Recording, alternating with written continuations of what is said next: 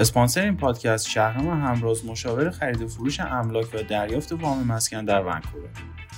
رسانه بین المللی پلاک 52 عجائب المخلوقات و قرائب الموجودات.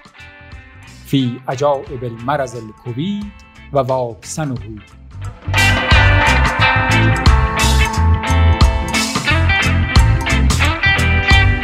آوردند که حکیم ابوالحمید خرقانی را گذر بر سرزمین چین و ماچین افتاد.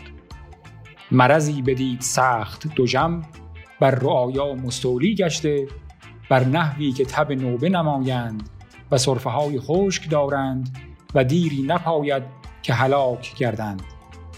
انگشت حیرت به دندان بگزید و چشم از حدقه بدرید که این چه بلا باشد. غلامی داشت رند بگفت مجون بیا حکیم که اینان به جز خیشتن هر آنچه بر زمین بجنبد از مار و مور و قوک و هرباب و بوزینه و اجدرها بخورند که رسم ایشان است.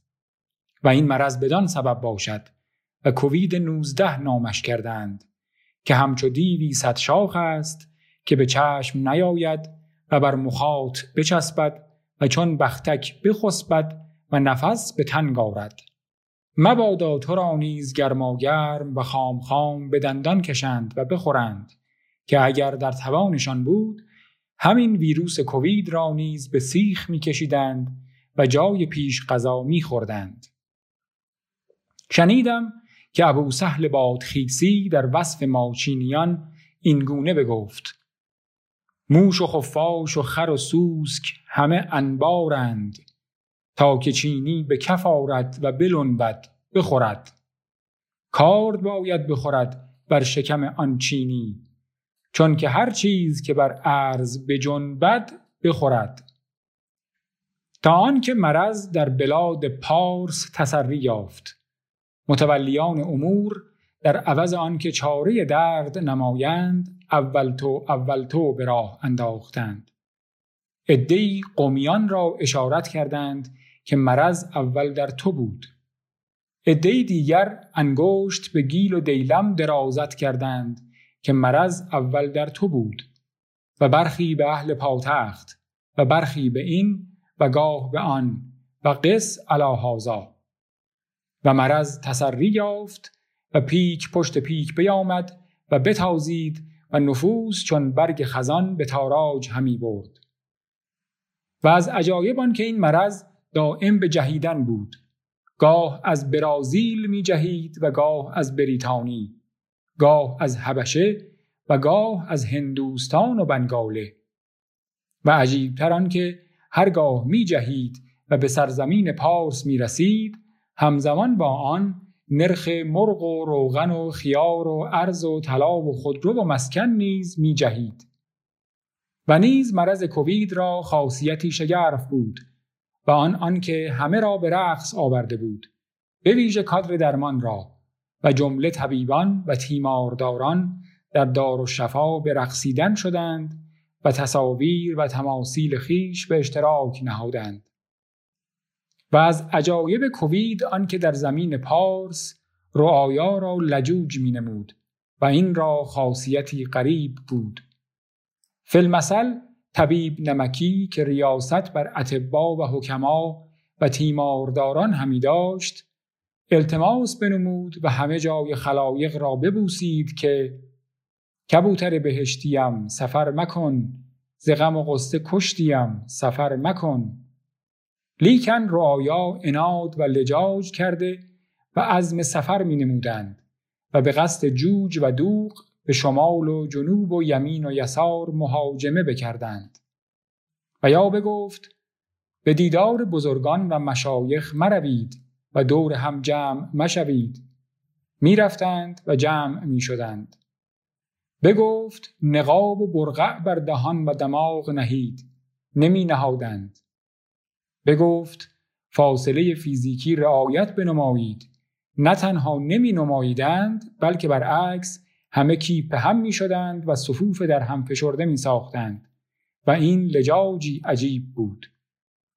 سالی بگذشت که همان ماچینیان اربده در آفاق و انفس همی افکندند که واکسن کووید که البته در سنه 20 نامش 20 کووید بود و نه کووید 19 عمل آورده ایم که چاره درد است و آتش مرض را آبی سرد. اخیرا گندش درآمد که ماچینیان پیش از سرایت کووید واکسن داشتند و به ما نگفته بودند ناغلاها. پس آنگاه ینگی دنیاییان و بریتانیان و روسان و کرویان و هندیان نیز واکسن رونمایی همی کردند و پارسیان نیز گفتند حالا که اینطور است ما نیز انقریب برکت و فخرا و رازی و پاستور رونماییم. تا چشمتان درآید. و از عجایب که لوک مونتنیه که طبیبی حاضق بود بگفت که هر آن کس واکسن کووید بر تن زند به دو سالی هلاک شود. و با این سخن زلزله در ارکان تاریخ طب و سازمان بهداشت جهانی افکند.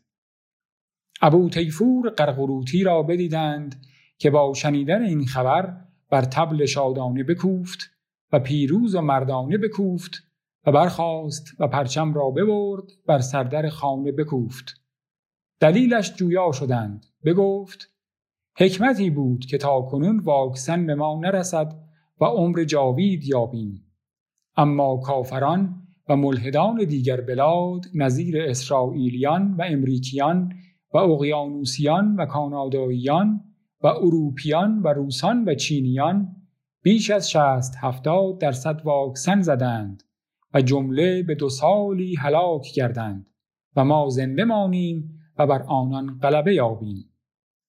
و از عجایب دیگران که برخی نفوس که واکسن کووید بر تن زدند به ناگاه خاصیتی کهربایی یافتند و مغنیتیس در آنان غلبه یافت به نوعی که هر اشیای فلزی بود بر ابدان بچسبید. ظریفی نه آن ظریف. بگفت که خوشتر آن است که محض احتیاط مسئولین و متولیان امور واکسن کووید بر تن نزنند زیرا در حالت عادی میز و صندلی ریاست به دیشان چسبیده است. وای اگر واکسن زنند و خدای ناکرده کهربایی گردند که دیگر نتوان میز و صندلی از ایشان به سهولت ستاند. به نظر من نوعی افشین هور.